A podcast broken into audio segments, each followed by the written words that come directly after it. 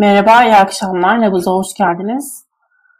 Akşener geçtiğimiz günlerde öyle şeyler söyledi ki sanırım aylardır bir araya gelen altı siyasi partinin muhalefeti şekillendirme ya da bir ittifak oluşturma stratejilerinde bir milat niteliği taşıyan sözler olarak ifade edebiliriz aslında ve bu kırılmanın sonrasında neler olabileceğini hem Fatih Uçar'la hem Gürkan Çakıroğlu'nun yorumlarıyla konuşuyor olacağız.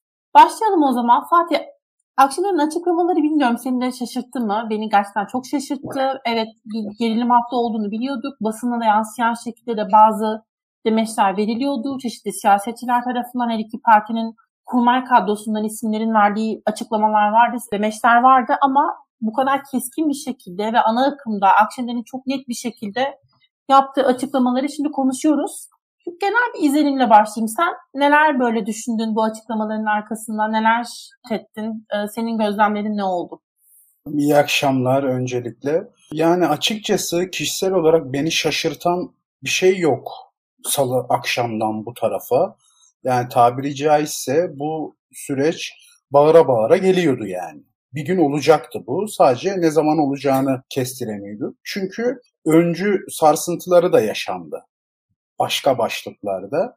Burada genel bir tespit yapacaksak muhalefette şunu görüyorum ben kişisel olarak.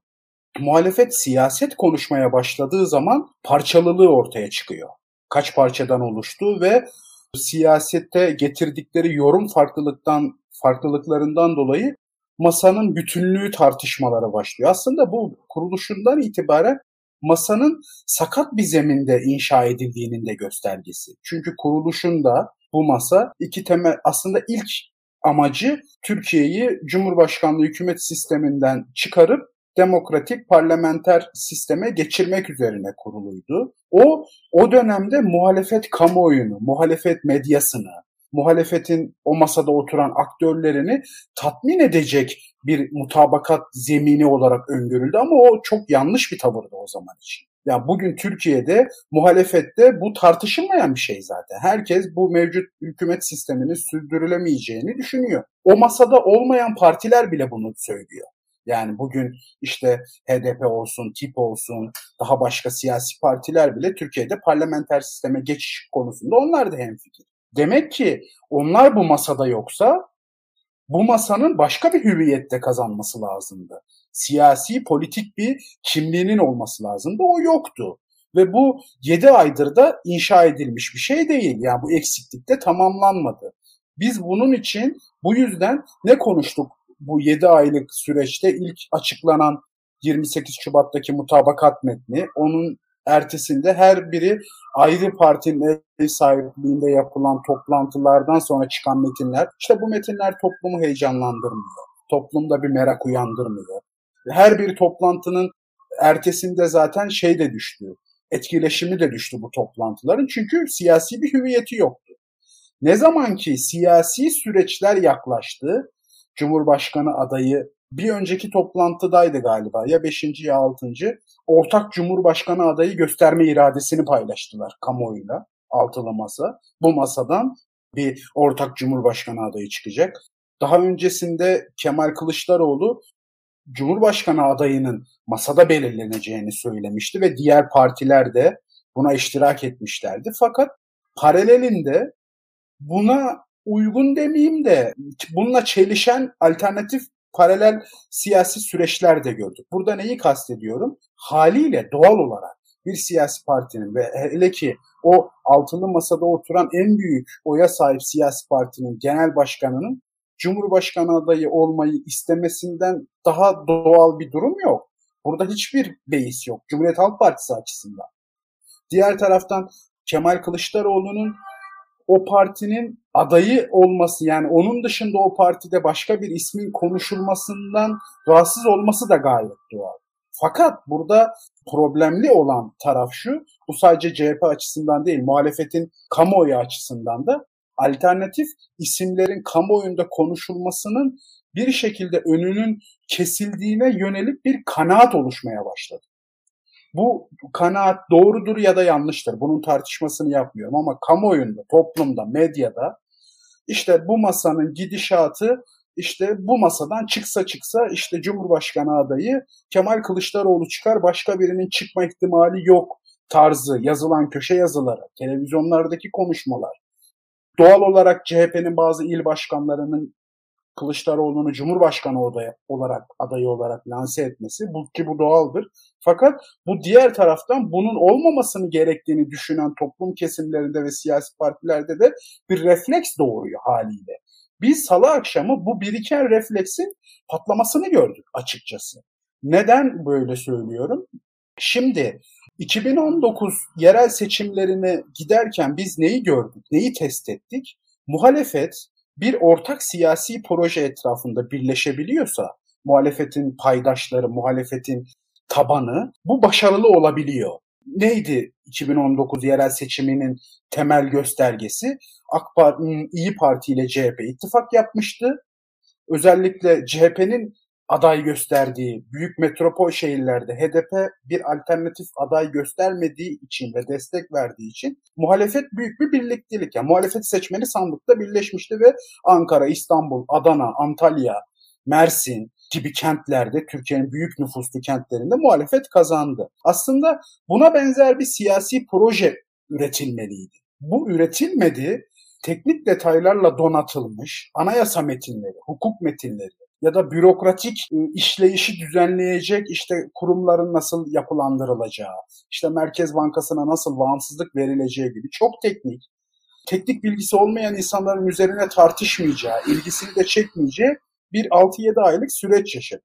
Ne var ki son aylar yaklaştığında e, özellikle muhalefetin adayının kim olacağına yönelik kamuoyundaki beklenti de artık karşılanmadıkça bir stres de artmaya başladı, tepkiler de artmaya başladı.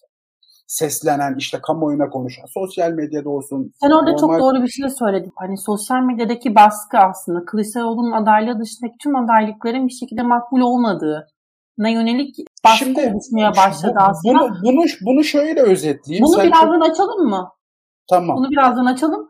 Gürkan Bey'e dönerken şeyi söylemek istiyorum. Şimdi biz aslında Fatih çok güzel özetledi ya altılı masanın işte nasıl kurulduğunu, hangi şartlar altında, hangi düşünceyle ama e, Akşener'in açıklamalarından sonra görüyoruz ki altı siyasi partinin lideri bir araya geliyor ve günün sonunda kendi aralarında e, ortak bir iletişimi bile tırnak içinde belli ki beceremiyorlar ve Akşener Türkiye'de en çok izlenen belki tam ortada diyebileceğimiz haber kanalında böyle bir açıklama yapma ihtiyacı duydu. Katılır mısınız? Ne dersiniz bununla ilgili? Ee, şöyle Akşener'in yaptığı açıklama bence çok kıymetli ve değerli. Bu açıklamadan sonra Deva Partisi'nin gösterdiği refleks de bir o kadar değerli. Şimdi bu niye böyle oldu? Bunun müsebbibi kim? Bunun müsebbibi Kemal Kılıçdaroğlu değil. Bunun müsebbibi... Özür dilerim. Deva Partisi'nden nasıl bir refleks geldi? Onu da paylaşırsak belki. Deva Partisi bugün Ali Babacan'ın söylediği yani Meral Hanım'ın açıklamalarını özellikle bu masa noter makamı değil açıklamasını çok doğru bulduklarını onların da Cumhurbaşkanı olarak gösterilecek kişinin açık farkla kazanması gerektiğini ama aynı anda parlamentoyu da kazandırabilecek partilere bir aday üzerinde mutabakata varılmasının doğru olacağına inandığını belirtti. İdris Şahin de zaten dün yine hakeza Habertürk'te çıktığı bir yayındaydı galiba. O da e, Akşener'in açıklamalarını çok doğru buluyoruz diye bir beyanatta bulundu. Şimdi bütün bu e, ortaya çıkan tablonun müsebbibi kim diye sorarsanız ben açık bir şekilde Kemal Bey'in tırnak içerisinde müritleri derim. Çünkü yaklaşık bir buçuk iki aydır artık zımni olmanın ötesine geçmiş bir adaylık dayatması söz konusu oldu. Burada Kemal Bey'in tek hatası buna dur diyemedi. Ve buna dur dememesi bu arkadaşların, şimdi ben bunu başka yayınlarda da söyledim. Yani siz o masanın kuruluş felsefesine aykırı hareket ediyorsunuz. Masanın kuruluş felsefesinde her bir figür niceliğinden, temsil ettiği kitleden, temsil ettiği kitlenin sayısından bağımsız olarak niteliği gereği yani Türkiye'deki toplumun farklı bir rengini ve da rengin farklı bir tonunu temsil ettiği için o masaya oturdu. O masanın kıymeti orada. O masanın iktidardan farkı o. Çoğulcu demokrasiyi temsil ediyor o. Çoğunlukçu demokrasi değil. E şimdi hal böyleyken siz çıkıyorsunuz eşitler arasında bir birinci ilan ediyorsunuz. Kemal Bey olmaz. O zaman geri kalan genel başkanlar kadük duruma düşüyorlar. Ve ya basit bir denklem anlatıyorum. Anadolu'ya çıkıyorsunuz. Seçim satımı haline girildi. Parlamentoda da çoğunluğu almanız gerekecek. Ama sizin e, diğer partilerin genel başkanları düşünün işte. Davutoğlu Konya'ya gidiyor. Akşener Yozgat'a gidiyor. Babacan Bursa'ya gidiyor. Partiler için o isterlerken Kemal Bey için de o isteyecekler. Bu masanın ruhuna temel felsefesine aykırı. Bu şu de bak ben hep hani bir aydır da bunun mücadelesini veriyorum aslında hem politik yolda hem başka kanallarda. O masa dağılmaz. Öyle bir yürek orada ve öyle bir akılsızlık diyeyim. O masada oturan hiçbir lider de yok. Erkan Mumcu, Mehmet Ağar'dan çok daha beter duruma düşerler 2007'deki. Kimse kalkamaz oradan o ayrı bir şey. Lakin ortak bir aday çıkarma noktasında da yine bunun tartışmaya mahal verecek bir duruma geleceğini düşünmüyorum. Oturduklarında birbirleriyle baş başa kaldıklarında e, buradan kendilerine bir çıkış yolu bulamazlar çünkü. Kendi siyasi hayatları ve partilerin geleceğiyle ilgili. Bu sebepten diyorum ki aday mutlak surette gayet de kendinden eminim ortak aday çıkacak. O masadan çıkacak ama masada oturanlardan birisi olmayacak. Çünkü bunun bu memlekete bir yıldır anlattıkları ne varsa hepsine tezat bir durum oluşturur. Ve yine hakeza önümüzdeki süreçte ve seçim döneminde bu aday sadece bu ittifakın oylarına talip olmayacak. Başka bir sol ittifak, geniş kapsamlı bir sol ittifak kuruldu. Onun da oylarına talip olacak. Ve ittifak artık hani partiler arası diyalog geçti. İttifaklar arası diyalogda bile problemler yaşanabilirken masanın çıkaracağı ve masada oturmayan bir ortak aday rahatlıkla diğer ittifakla da görüşebilecek, diğer ittifakla da iletişim sağlayabilecek ve bütün Türkiye satı halini temsil edip söz söyleyebilecek bir tinette olmalı.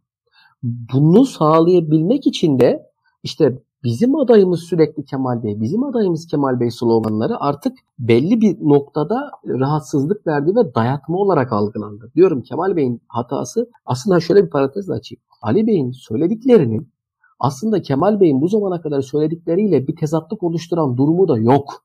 Kemal Bey bugün Meral Hanım güzel söyledi onu ilk başta. Yani Kemal Bey'in söylemi üzerine bu masada biraz oluştu, şekillendi. Ama o Kemal Bey'in yanındaki bazı arkadaşlar kraldan çok kralcılık yaparak yani kardeşim biz şimdi hani bir de şöyle bir şey figürleri var. E kardeşim en çok oy alan partinin genel başkanı hakkıdır.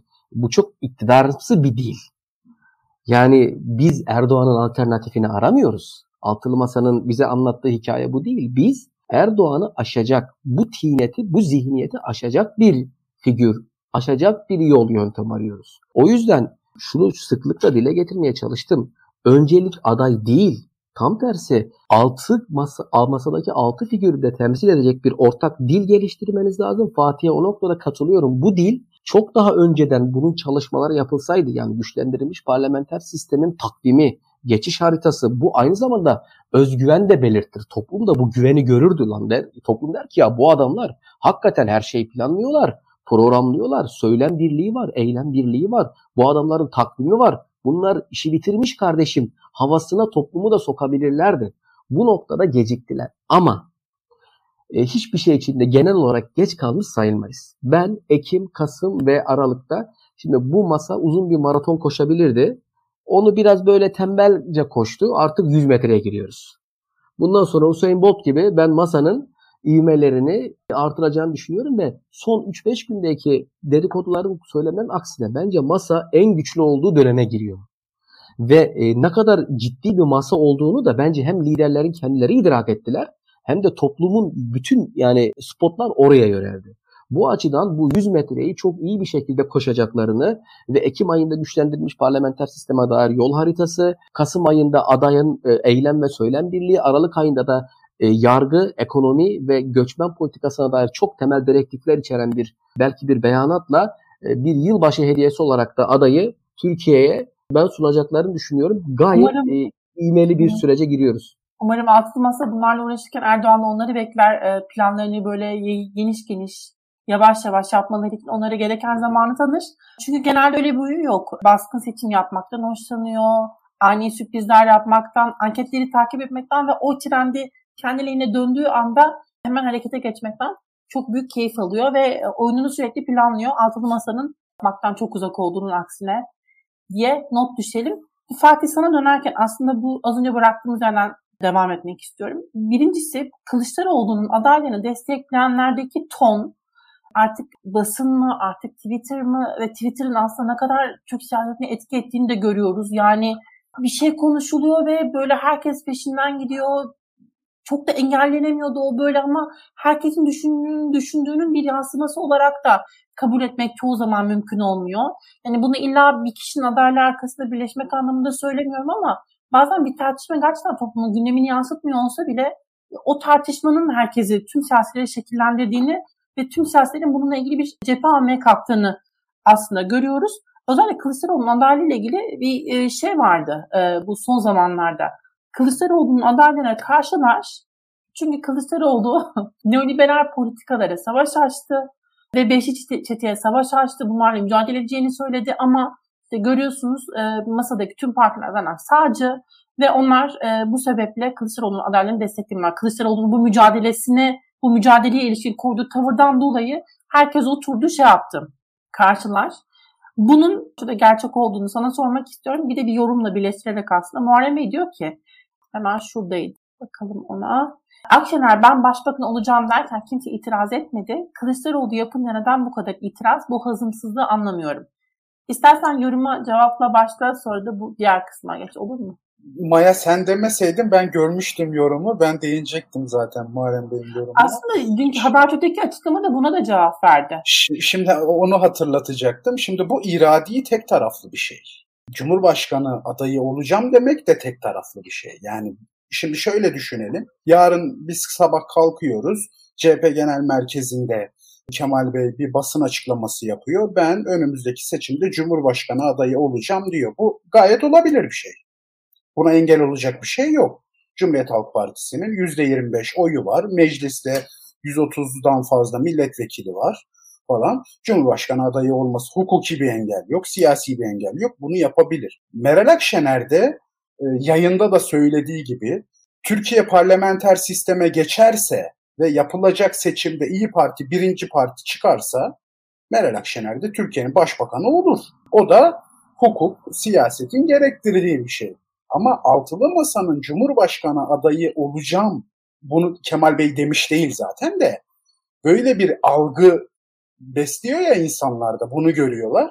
Bu tek taraflı bir irade olamaz. Bu çünkü o masanın kuralı Kemal Bey'in de söylediği gibi 6 kişi oturup bir müzakere yürütüp adayı belirleyecekler ya ki bu aday hala Kemal Bey olabilir. Yani burada bir beis yok. O masada oturulur. Kemal Bey üzerinde mutabakat sağlanır. Seçimin, kampanyanın, seçimden sonra uygulanacak politikaların nasıl olacağı konusunda altı parti ortak bir metin üzerinde, ortak bir siyasi politika seti üzerinde uzlaşırlar. Kemal Bey de aday olabilir. Burada bir beis yok. Ama Akşener de diyor ki yayında da söylediği gibi bu şeyler, bu parametre Kemal Bey için geçerli olduğu kadar kamuoyunda çokça konuşulan, anketlerde de üst sıralarda çıkan diğer iki belediye başkanı için de geçerli diyor. Yani sayıyı 3'ten 1'e düşürmeyelim, 3 olarak kalsın. Çünkü kendisi de listedeydi. O ben aday olmayacağım deyince 4'ten 3'e düştü. Ve bu üç ismin dışında da başka bir isim yok. Yani gökten zembille biri de gelmeyecek. Ha altılı masada X biri dışarıdan bir isim üzerinde uzlaşılır ki ben bunun siyaseten çok kolay olmadığını düşünüyorum ama uzlaşılabilir, olabilir ama yani önümüzde üç tane isim var ve kamuoyu yoklamalarında da bu üç isim var.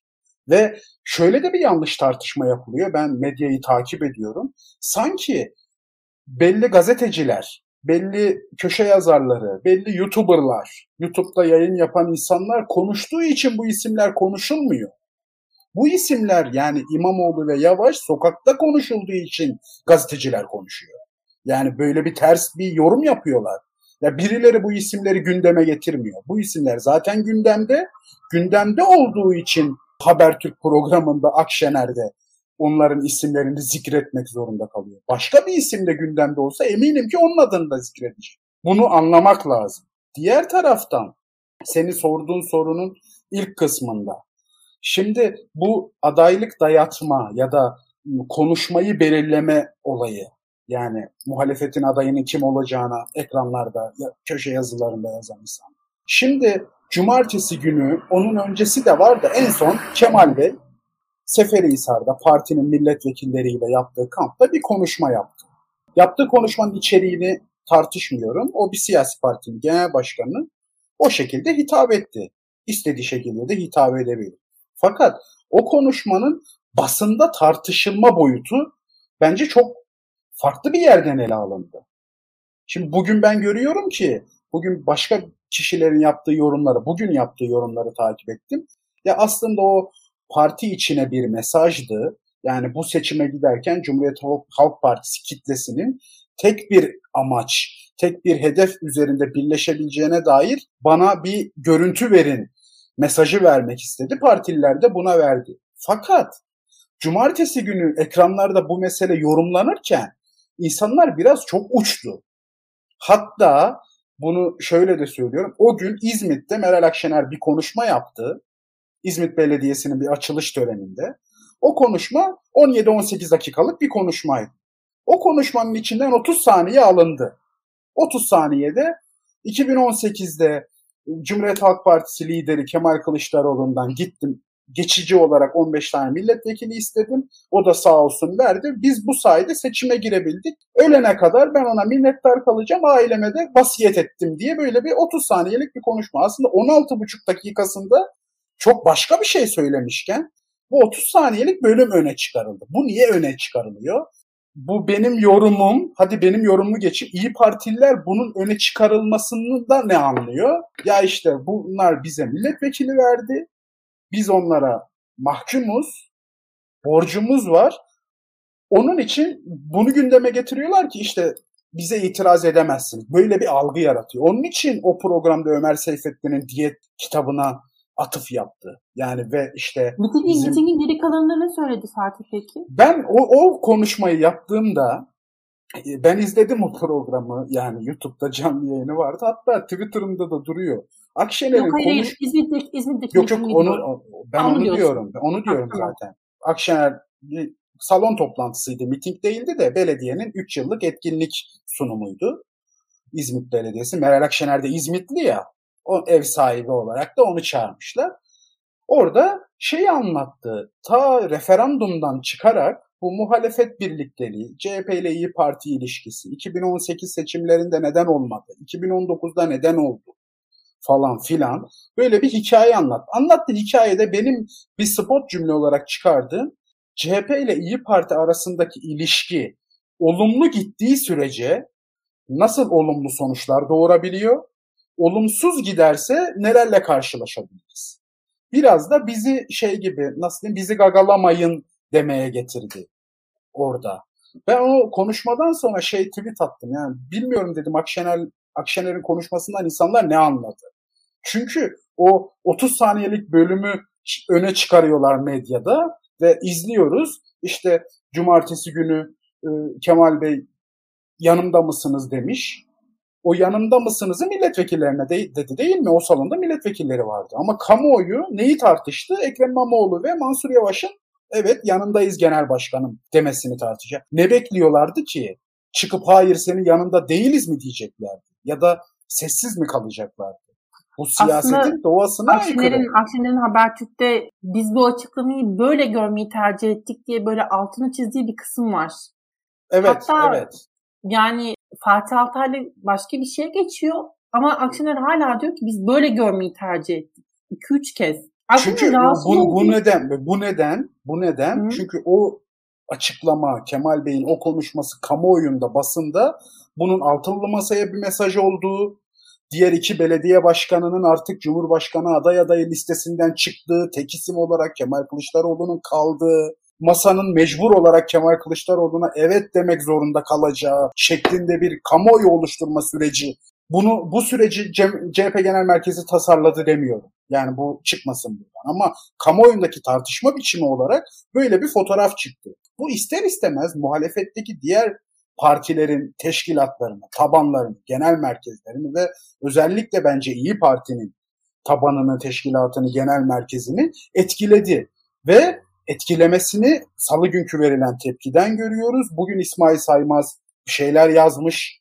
İyi Parti içerisinde Cumhurbaşkanı adaylığına yönelik farklı arayışların olduğuna dair ki Ankara Belediyesi de bunu yalanladı ama yani ne arıyorlarmış? Ne arıyorlarmış? Yani şey İyi Parti'den İyi Parti'den birileri Mansur Yavaş'a gitmiş Yani hı hı. gel bizim partimizin Cumhurbaşkanı adayı ol. Teklifi götürmüş güya. Öyle öyle yazmış. Ortak aday olmaksızın ama değil mi? Ortak aday yani Mansur Bey de demiş ki ya ben ortak aday olurum ancak.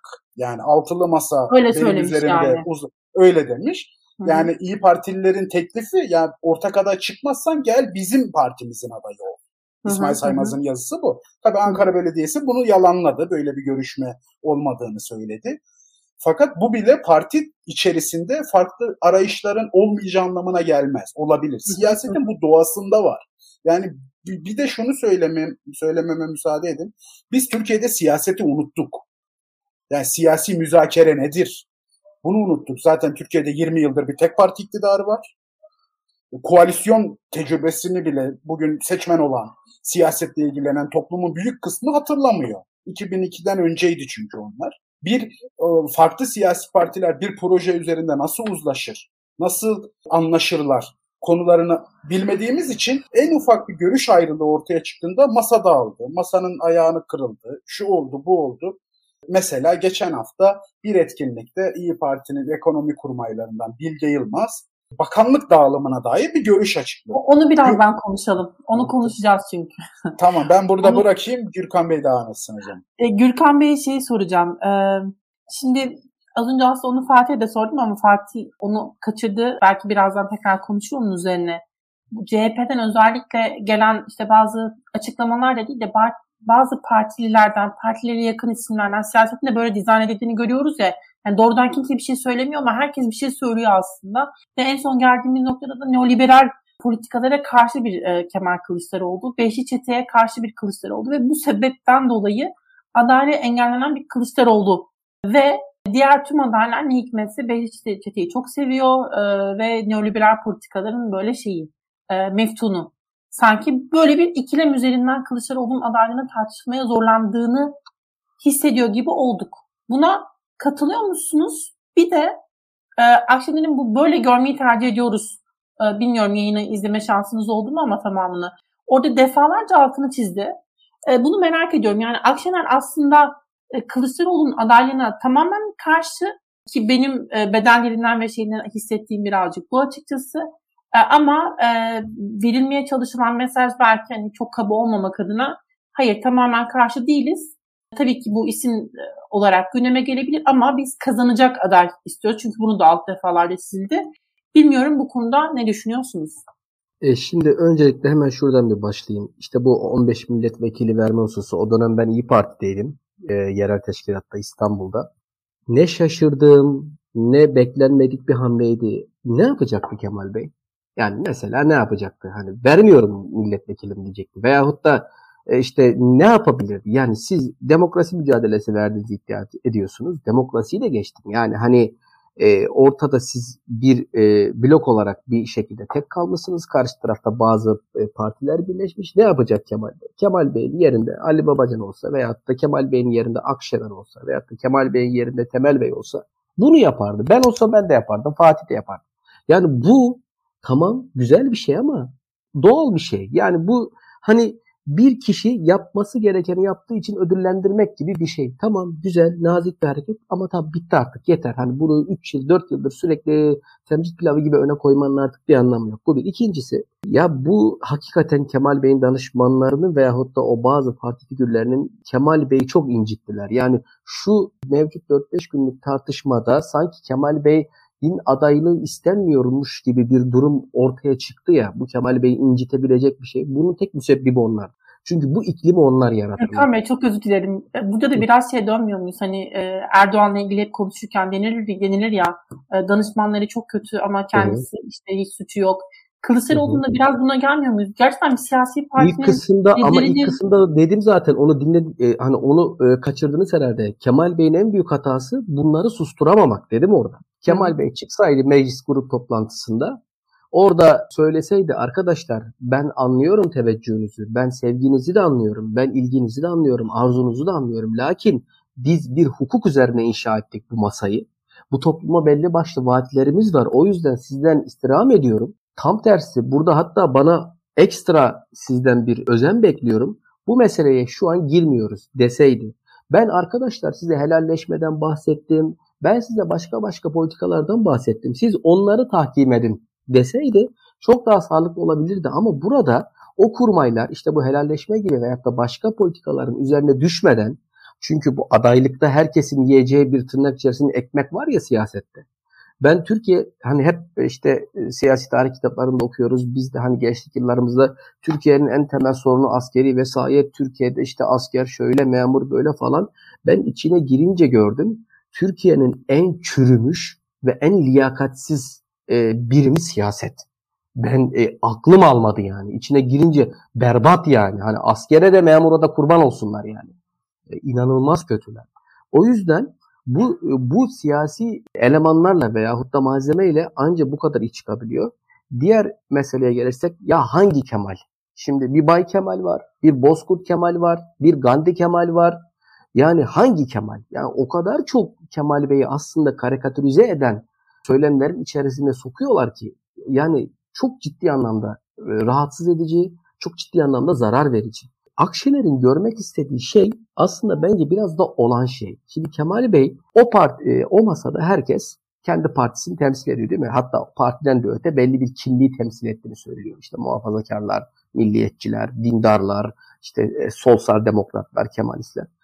Do- dolayısıyla her lider masaya güçlü bir şekilde oturmak ister.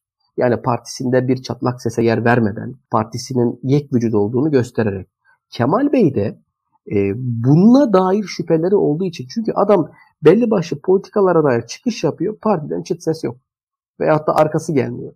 En önemli metaforu Kemal Bey'in helalleşme oldu bu dönemde değil mi? Damgasını vuran. Kemal Bey dışında koca CHP'de helalleşme diyen güçlü bir şekilde ikinci bir adam çıkmadı. Üçü, dördü, beşi geçtim ya.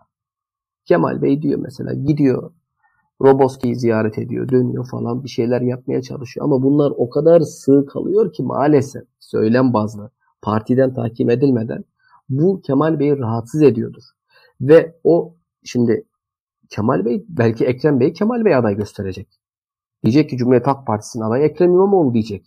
Ama bunun için bile bir önce bir yek vücut olmak gerekiyor. Hani orada o yüzden soruyor kardeşim benimle misiniz? Yani biz burada bir fikir birliği içerisinde miyiz diyor. Ben e, Akşener'in onu çok doğru okuduğunu düşünüyorum. Az önce Fatih'in söylediği işte e, ben Kemal Bey'i bütün sülalemi e, emanet ettim. O, o da mesela bence e, yanlış okunan bir şey. Orada Meral Hanım bu Kemal Bey'in adaylık noktasında belli başlı şerhler düşürüyor ya bunu açık açık söylüyor. Orada Meral Hanım şunu yapıyor. Ya benim e, Kemal Bey'e düştüğüm şerhler veyahut da görülen, e, düştüğüm iddia edilen şerhlerin sebebi Kemal Bey'in CHP'li olması veyahut da Kemal Bey'in Alevi olması veyahut da Kemal Bey'in başka problemler değil diyor. Ben Kemal Bey'i seviyorum, Kemal Bey'e güveniyorum, Kemal Bey'e inanıyorum. Hatta o kadar sevip güvenip inanıyorum ki aileme benim emanetimdir diyor. Yani burada bir şeylerin önünü alıyor yine. Yani orada bir kişisel bir husumeti olmadığını, kişisel bir problemi olmadığını vurguluyor ve bence çok zeki bir hamle. Kemal Bey'in Aleviyle dönük parti İyi Parti içerisinde bir e, kendini bilmez bir gerçi İyi Parti içerisinde de, de maalesef yüksek kademede kendini bilmez çok abimiz var da o abilerden bir tanesinin Aleviliğe dair bir saçma sapan bir ifadesinden sonra en üst perdeden Akşener direkt çıktı cevap verdi yani. O yüzden Akşener beni de şaşırtan derecede iyi bir şekilde son bir aydır idareciliğin ötesine geçip liderlik yapıyor partisine. Sadece partisine de değil. Hani bu altılı masaya da yani o masanın özgür ağırlığını çok yükselten bir çıkış oldu son çıkışı. Yani o son çıkışın Kemal Bey'in adaylığı şu bu değil. Kardeşim dedim burada biz bir şey kurduk. Bunu biraz ciddiye alın. Bu masanın bir ehemmiyeti, önemi var. Madem oturuyoruz, madem bir yıldır bu milletin karşısındayız, e, o zaman dedi hani bir parti çıkıyor düşünün e, birkaç tane elemanı ve e, medyadaki isimler adayımız Kılıçdaroğlu, Kılıçdaroğlu, Kılıçdaroğlu, Kılıçdaroğlu diyor. Cumhurbaşkanı Kılıçdaroğlu diye karşılanıyor. E kardeşim o diğer partilerin hukukunu masayı yok saymak bu o zaman. Ya bu, bu çıkış onun çıkışıydı. O açıdan çok kıymetliydi. Son olarak da hani şunu söyleyeyim. E, yüzde yüz katılıyorum ben Fatih'e. E, sıklıkla söylüyorum. Kardeşim bu tartışmalar da gayet doğal. Hatta hani iki kızgın boğa gibi böyle boynuzda tokuşturabilirler. Bu da gayet tabii, bu da gayet doğal. Çünkü ortada bir karşılıklı istişareyle, bir müzakereyle yürütülecek bir süreç var. Hani bir kişinin ben dedim oldu, ben dedim e, herkes her şey yapılacak dediği bir iklim, bir süreç yok. O açıdan çok kıymetli bir süreci yaşıyoruz. Biraz daha sabretmemiz lazım. E, ben anlıyorum, ben de e, çok zor sabrediyorum ama bir iki üç aya böyle elle tutulur, gözle görülür bayağı bir şey çıkacak o masada. Benim kendi adıma sabırsızlığım ya da sabırsızlıkla beklediğim şey adayın açıklanması falan da değil aslında. Ee, bir şekilde partilerin kendi işlerinde belli noktalarda ortaklaşmaya gidebildiklerini görmeyi aslında çok arzuluyorum ama bu politika olacak, başlık... olacak, olacak. Ya bu politika başlıkları sınırlı kalmasını da bir türlü anlayabilmiş değilim aslında. Çünkü şeyden dolayı anlayamıyorum. E, masa kuruldu. İşte bu anayasa ile ilgili genel başkan yardımcıları e, toplanmaya başladılar ve işte orada bir taslak metin oluşturmaya kalktılar. Hala işte bir şekilde çalışıyorlar. İstişare haneler çok önemli, e, çok olumlu bu. Neden diğer politika başlıklarında da aslında bunun yapılamadığını, bir sonuca varmak zorunda da değillerdi. Ama hani böyle küçük alternatif masalar. Çünkü burada hep aklıma şey geliyor yani işte Almanya'da özellikle koalisyon hükümeti kurulurken üç farklı partiden e, çok fazla isim böyle çeşitli başlıklar oluşturdular. Onların böyle yerel e, seviyedeki e, siyasetçileri bir araya geldi. İşte e, federal e, federal e, çaptaki federal parti yapılanmasındaki parti teşkilatındaki isimler bir araya geldi. İşte bir kişi oturtular başına, onlar bir araya geldi, konuştular vesaire. Tüm detaylar tartışıldı böyle küçük başlıklar altında. Yani mesele aslında bu partilerin bir şekilde iyi bir şekilde iletişimde olduklarını bilebiliyor olmak bence bu rahatlatır diye düşünüyorum ben naçizane ama bunu göremiyoruz ne yazık ki. İşte Akşener'in açıklamalarında benim olumsuz hissetmeme sebep olan tek şey de aslında e, bu açıklamaların bir şekilde medya kanalıyla yapılması ama tabii Akşener bu açıklamaları bir günde yapmadı çünkü uzun zamandır e, Kılıçdaroğlu ile ilgili açıklamaları sürekli görüyorduk. Belki bir çıkışın yapılması gerekiyordu artık. Ve e, ama tabii pozitif bakarsak eğer yani e, hep onu yapmaya çalışıyoruz ya e, umarım e, yeni güzel şeylere vesile olur gerçekten. Bir silkelenme olur belki. E, böyle iyi enerjilerimizi yollayalım altı masaya. Şimdi o zaman e, şeye geçiyorum. Bilgi Yılmaz'ın açıklamasına atıf yapıyordu tam Fatih aslında. Bilgi Yılmaz dedi ki e, biz iki büyük parti CHP ve İyi Parti bir araya geliriz otururuz bakanlık olayını da hallederiz. Evelallah demedi ama ben diyor olayım. Yani nasıl böyle bir açıklama yapabiliyor ve aslında bu açıklama şunu da düşündürüyor. Akşener'in aslında salı günkü açıklaması acaba e, partisinin bakanlık pazarlığında el yükseltme çabası mıydı? Çünkü biz siyasetçilerin melek olması tabii ki beklemiyoruz. Onların düşünmesi gereken işte çıkarlar var. Gerekirse kendi seçmenlerinin çıkarları, gerekirse partileri çıkarları ve kendi siyasi çıkarları elbette. O yüzden bu da çok garip olmaz ya da gayri ahlaki buluyor olmayız. Sen de aynı hissiyata kapıldın mı Bilgi Yılmaz'ın açıklamalarıyla ilgili ne söylersin? Yani şimdi az evvel değinmedin dediğin kısma kısaca değineyim, onu değerlendireyim. Şimdi bu partiler, bu şöyle de bir sorun var. İlk defa böyle bir şey deniyoruz ya, bu partili cumhurbaşkanlığı sistemi seçimden önce koalisyon süreçlerinin seçimden önceye alınması gibi bir süreci ilk defa denediğimiz için yol kazaları yaşanıyor. Çünkü Türkiye'de böyle bir deneyim yok. Bu yüzden ortak bir politika çıkmadı henüz işte. Yani bir ortak ana başlıklarda dış politika, ekonomi, işte eğitim, göç, güvenlik meselelerinde ana başlıklarda. Böyle olunca şimdi ben yorumlara baktım orada da görülüyordu. Partiler hep tekil kendi politikalarını ürettiler bu zamana kadar. Kendi aktörlerini öne çıkardılar, kendi kurmayları öne çıktı. İşte ekonomide, başka başlıklarda falan her parti işte ben takip ettim biraz da politika ile ilgili olduğumuz için muhalefetteki her parti özellikle altı masada altılı masadaki partilerin büyük kısmı ekonomi olsun, eğitim olsun, göç meselesi olsun kamuoyunun önüne çıkıp kendi duruşlarını, kendi politika setlerini açıkladılar. Bunların ortaklaşmadığı için yani hep kendileri üzerinden gidiyor. Böyle olunca da şimdi bir etkinlikte Bilge Yılmaz'a bir soru soruldu. Pardon etkinlik değil. Space programında Twitter'da. E, Twitter'daki Space odasında bir gazeteci, ekonomi gazetecisi. Aslında kötü bir soru değildi. Soru iyi bir soruydu. Sorunun başlığı da şuydu. Altı partili bir koalisyon hükümetinin iktidar kazanıldıktan sonra ekonomi yönetimini paylaşmada üretebileceği komplikasyonlar neler? Nasıl karar alacaksınız? Nasıl bunu uygulayacaksınız? Nasıl ortaklaşacaksınız? Şimdi e, sen Almanya'dan örnek verdin ya işte orada da üç partili bir koalisyon hükümeti var.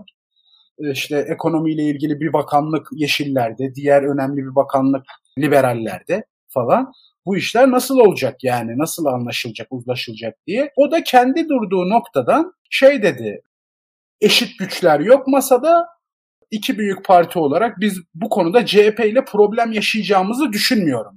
Ben şöyle yorumladım. Kimileri Deva Gelecek, diğer küçük partileri nasıl diyeyim ayrı bir yere çıkardığı, taca çıkardığı yorumunu çıkardı ki bu çıkarılabilecek bir yorumdur gayet normal bir şekilde. Ben daha çok ekonomi meselesinde çünkü geçmişte yaptığı yayınları da az çok takip ettiğim için Cumhuriyet Halk Partisi'ne bir çağrı olarak yorumladım. Gelin artık biz birlikte bu işleri bir konuşalım. Bunu çıkardım. Çünkü daha önce bir televizyon programında da buna benzer bir şey ya buna bunu yakalayan aşağı yukarı tam birebir değil de buna benzer bir şey söyledi. Ama tabii Habertürk'te Meral Akşener'de aslında Bilge Yılmaz'ı biraz düzeltti Bilge Yılmaz'ın söylediğini. Gelecek Partisi ve Deva Partisi'nin de onun içindeki ekonomideki kurma isimlerin de ismini anarak, Ali Bey'in ismini özellikle anarak altı parti burada biz bir problem yaşayacağımızı düşünmüyorum. Hallederiz dedi. Şimdi benim asıl bir önceki kısımda cevap vermediğim konuya küçük, küçük bir değineyim.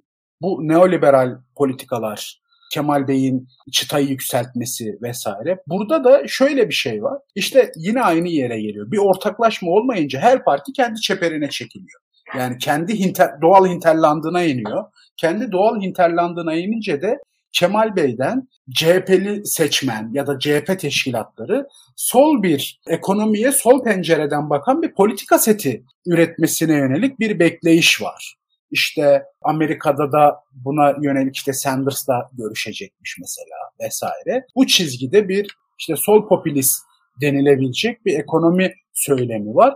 Bu seçime sadece tek başına CHP gidecek olsa hiç garip değil. CHP seçime tek başına katılacak adayı da Kemal Kılıçdaroğlu ya da CHP'li X bir kişi hiç abes karşılanacak bir durum değil ama o sol popülist, e, sol çıkışı belli kavramlar üzerinde çıtayı yükselterek oradaki diğer partileri ortak etmek ne kadar mümkün olabilir o ciddi bir soru işareti. Yani Kemal Bey bunları söylüyor. Beşli çeteyi işte yargılayacak diğer beş sağ parti buna mı karşı çıkışı çok böyle bence yersiz bir yorum olur. Yani Twitter'da görmüyor değilim. Görüyorum bu tarz yorumları. Ana akım medyada da görüyorum. Yani onun için Kemal Bey'in adaylığı istenmiyor gibi bir fotoğraf ortaya çıkarılmaya çalışılıyor. Bence hadiseye buradan bakmıyor insanlar. Ha şöyle böyle bir şey olmuş olsa bile yani Burada da şu tartışmayı yapabiliriz teknik olarak, ekonomi bilimi olarak. Acaba hangi ekonomi politik yaklaşım doğru? Birileri çıkıp diyecektir ki işte liberal yaklaşım doğru. Kimisi Keynesyen modeli önerir vesaire vesaire. Kamuculuk, kamuculuk vesaire. Her biri kendi içinde değerlidir. Hiçbiri şey değildir ama bizde Türkiye'de bazı şeyler ifrat ve tefrit arasında değerlendirildiği için kimisi çok makbul, kimisi halka ihanet, vatana ihanet, şeyde bile işte NATO'cuysan vatan hainisin, Avrasyacılığı savunuyorsan gayet makbul. İşte Türkiye'nin çıkarlarını savunan bir insansın. İşte Şangay Beşlisi'ni savunuyorsan yerli millisin, Avrupa Birliği'ni savunuyorsan dış güçlerin adamısın gibi böyle biz uçlarda gezen bir kavramları uçlara taşıyan bir toplum olduk. Ne yazık ki keşke bu böyle olmasak ama orada da herkes kendi fikrini söylesin bir orta yol bulunur yani ki şöyle de bir şey var ya gerçekten Türkiye'de sağ partiler bile sola yakın ekonomi programları açıklıyor. Yani böyle bir pür liberal, neoliberal politika seti açıklayan da yok. Çünkü nereden biliyoruz? Şey bile tartışılıyor. İşte Bilge Yılmaz Amerika'dan geldi. Bu işte kapitalist işte liberal ekonomik sistemi savunuyor. Ümit Özdağ'le daha böyle kamucu, sosyal devleti öne çıkaran politika önerileri, bunlar kendi parti içinde nasıl anlaşacak bunlar bile tartışılıyor. İyi Parti ile alakalı mesela. Daha altı parti birbiri arasında nasıl tartışacağı gelmedi bile. Türkiye'de herkes sosyal devleti savunuyor. Yani sağ partiler bile bunu savunuyor. Belki Avrupa'da böyle bir şey yok. Ya yani Türkiye'deki kadar sosyal devlet üzerinde uzlaşılmış bir konsensüs Avrupa'da olduğunu sanmıyorum. İşte son günlerde İngiltere'de konuşuluyor mesela. Başbakan bir bütçe planı bir şey açıkladı vesaire. Yer yerinden oynuyor orada. Ki muhafazakar partiden de aşağı yukarı bu bekleniyor zaten. Düşük vergi vesaire. Liberal ekonomi programı bekleniyor. Onun dışında kısaca şunu da ekleyeyim. Biz partilerin konuşmasından korkmayalım. Zaten konuşmamaları problem. 7-8 aydır böyle şeyleri konuşmuyorlar, öteliyorlar, ileri atıyorlar. Şimdi çıkınca işte 7-8 ay kaldı seçime. İşte tartışmanın zamanı. Ya gerçekten tartışılması lazım. Tartışmadan yani AK Parti bize siyaseti unuttu derken, unutturdu derken bunu kastediyorum aslında. 2017 referandumunda işte evet hayır oylanıyordu. İşte gittik hayıra oy verdik. Ee, bu öyle bir seçim değil. Yani tamam siyahla beyaz gibi bir seçim gibi görünüyor ama bizim içerikte konuşmamız lazım. Yani Türkiye çok zor bir dönemden geçiyor. İktidar teslim alınırsa zor bir iktidar teslim alınacak. Türkiye'nin uluslararası da kendi iç politikasında ekonomik, siyasi bir ton sorunu var. Bunları bugünden konuşup tartışmadan iktidar şöyle bir risk ortaya çıkabilir. Yani seçim kazanılabilir, bir sonraki seçim kaybedilebilir Türkiye'de. Bunların hesap kitap edilmesi lazım. Bizde şey e, seçimi kazandık, hükümet sistemini değiştirdik, herkesi yargıladık. Türkiye işte 2-3 sene içerisinde böyle 20 bin dolar ekonomik gelire geldi kişi başı Avrupa Birliği'ne girdik gibi sanki bunlar hepsi olumlu gelişecekmiş gibi bir beklenti var muhalefet kamuoyunda da bu kadar kolay değil. Zor bir iktidar teslim alınacak. Hazırlıklı olmak lazım ve şöyle bir bahtsızlığımız da var. 2002'de AK Parti iktidara geldiğinde uluslararası konjonktür çok müsait. Şimdi bizde uluslararası konjonktür de müsait değil. Bir tarafından Rusya Ukrayna'yı işgal ettiği başka işler yapılıyor. Avrupa'da enerji krizi var. Dünyada bize göre çok düşük ama onlara göre çok yüksek enflasyon sorunuyla uğraşıyor. Gelişmiş ülkeler işte Covid'in hala etkileri devam ediyor. Ekonomi, dünya ekonomisi canlanamadı vesaire. Böyle bir düzlemde gerçekten derslerine iyi çalışmaları lazım. Fatih altılı masaya bir 6 sene daha ver onlar çalışacak e, inşallah. Onlar uğraşıyorlar. Yavaş yavaş inşallah 6 sene sonunda. Belki Umarım bir, değil. Umarım bir araya gelirler. E, Gürkan Bey dönerken e, aslında aynı soruyla dönmek istiyorum. Bilgi Yılmaz'ın açıklamalarının anlamı neydi? Ve saçmaladı Bilgi Hoca. Yok saçmaladı. Ben hemen direkt gireyim. Fatih çok kibar. Bilgi Hoca'yı da seviyor. Ben de Bilgi Hoca'yı seviyorum. Ee, hani Profesör Doktor Bilge Yılmaz olduğunu hani bir kere daha vurgulayayım Fatih daha böyle hoşuna gidiyor böyle söyleyince. Bilge Hoca'nın kariyeri, Bilge Hoca'nın liyakati vesaire tartışmak haddime değil. Ama e, Bilge Hoca bir politikacı değil. Politikacı olmayan bir figürün çok politik bir meselede açıklama yapmaması lazım. Bilge Hoca ekonomiyi nasıl kalkındıracağına, buna dair planlamalarını vesaire açıklayabilir. Orada Akşener çok güzel bir şey yaptı. Sadece İyi Parti'nin değil masanın da ablası, masanın da annesi olduğunu gösterdi. Hepsini kucakladı. Hepsine paye dağıttı. Diyorum ya ilk defa idareciliğin ötesine geçen Türkiye çapında bir liderlik sergileyen bir performanstı. Ben hatta çok stresli izledim yayını. Acaba bir yerde bir şekilde bir sıkıştırılıp bir problem yaşar mıyız diye çok korktum. Ee, özellikle bu HDP meselesinde de yine maalesef ideale uzak ama en azından mevcut zemini daha da kötüye götürecek bir hamle yapmadı. Bir diğer mesele bu masa ilk benim hatırladığım Şubat'ta toplanmıştı. Şimdi Ekim'de ben bunu biraz bu Sovyet dönemine benzetiyorum. Şubat'ta Şubat devrimi patlıyor. Ekim o, çok baskın bir şekilde gelecek. Ekim devrimini diyorum sürekli.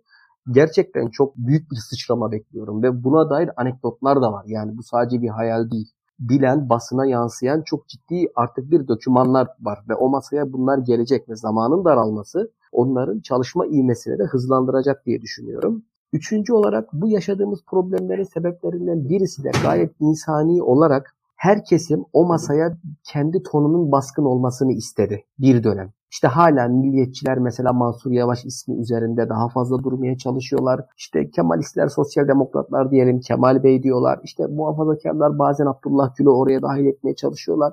Etsinler. Bu tartışmalar olsun. Her bir olmayacak aday bırakalım dalından kendi düşsün. Bu tartışmalar buna vesile olacak ve en nihayetinde o dalda kırmızı mis gibi bir elma kalacak. O elmayı da alıp çıtır çıtır yiyeceğiz Türkiye olarak diye düşünüyorum. Ve şöyle de tamamlayıp bitireyim.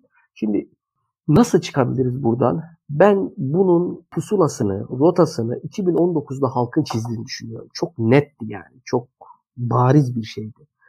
Altılı masanın yapması gereken kardeşim sana pusula verilmiş. Gideceğin yeri ve nasıl gideceğini biliyorsun. Raylarını sağlam döşe. Lokomotifini mühendisliği iyi bir lokomotif inşa et. Merak etme sen bunları yaptıktan sonra o e, lokomotifi e, menziline taşıyacak, istasyonuna götürecek bir makinist elbette çıkar. Bunu yapabilirse masa ki şüphem yok yani zerre şüphem yok. Neden bu kadar hani şüphem yok diyorum? Çünkü o masadaki her bir kişi biliyor ki o masaya oturmak kolaydı ama kalkmak hakikaten çok zor ya. İmkansıza yakın ya. Büyük bir vebal var. Ve zamanın da daralması onları hızlandıracak ve yakın zamanda bunu biz senin de bahsettiğin pozitif, olumlu, ortaya bir eylem ve politika döken gelişmeleri ki ben ne, ne kadar kızdığımı Fatih de çok iyi biliriz geçmişte. Göreceğiz çünkü onun ışıklarını ve ışıltılarını gösteriyorlar Erbil. Umarım öyle olur. Ama evet yani gerçekten altı masada, masadan kalkmanın bir maliyeti var.